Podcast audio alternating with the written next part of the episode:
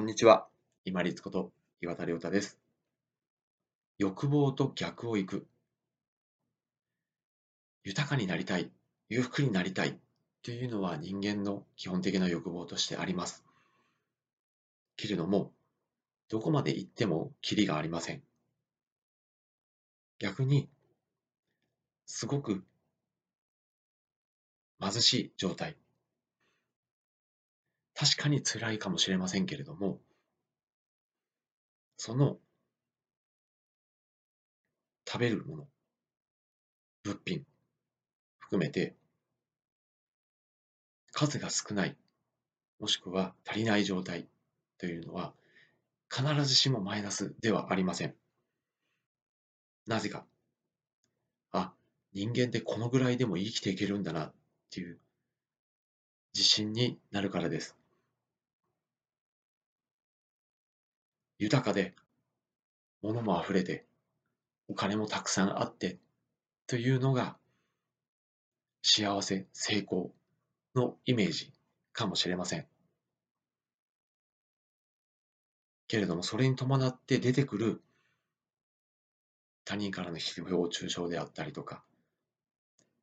不安であったりとか、恐れであったりとか、めんどくさいこととか、そういうこともやっぱり増えてきます。けれども持たない、最初から持たない、貧しい。そういう場合に、潔く生きる。そして、製品、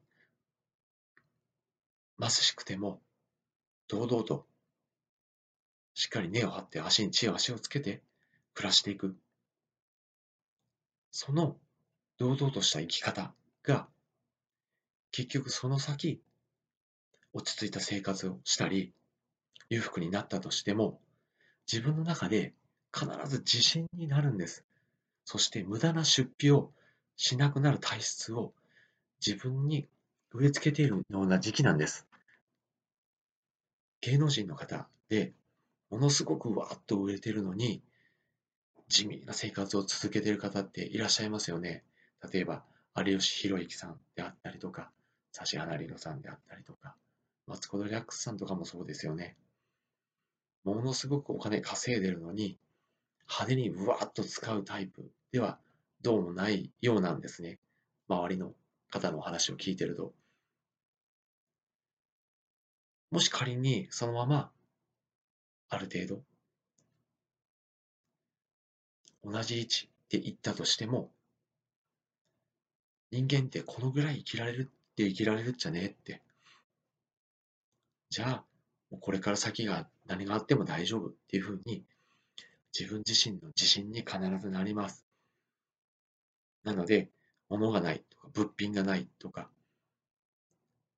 そういうふうな、こう、貧しい、一般的に見られて、一般的に比較して貧しくても、逆に家族間での言葉が増えていったり、助け合いで近所の方とやりとりが増えたり、豊かになってくるものも多いと思います。欲望の逆の状態、要は求める、豊かである、たくさんあるとは逆の状態であったとしても、自分自身を強くしている時期、そして支出を抑えられるような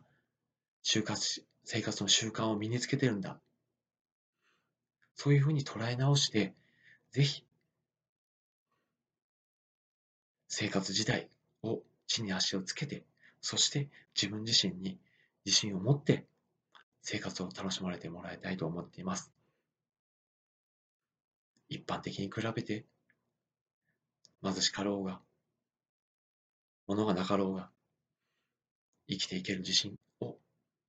養っている時期と思って、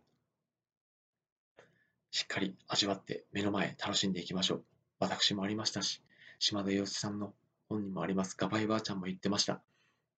悔しかったら貧しくなってみろ。貧しさなんてありません。ここが貧しくなれなければ